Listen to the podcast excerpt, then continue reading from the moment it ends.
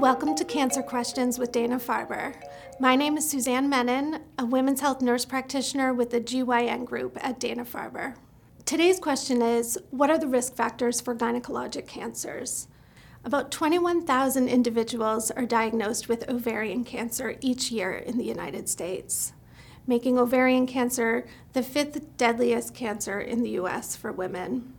There are some known risk factors, however, and these include personal or family history of breast or ovarian cancer, known high risk genetic mutations, including BRCA mutation or Lynch syndrome, having a history of infertility, not having had children, or having a late onset of menopause. Uterine cancer is the most common of all of the gynecologic cancers the majority of individuals are diagnosed with uterine cancer over the age of 50. Other risk factors include obesity, having taken estrogen without progestin as part of hormone replacement therapy after menopause, having received tamoxifen as part of breast cancer treatment, having a personal or family history of colon cancer or ovarian cancer, or a family history of uterine cancer, or high risk genetic mutations such as BRCA or Lynch syndrome.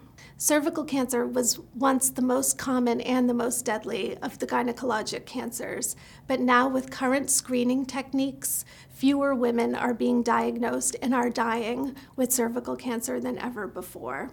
Currently, about 11,500 individuals per year are diagnosed with cervical cancer in the United States. Risk factors include persistent infection with high risk strains of the human papillomavirus, smoking, or those who have a weakened immune system.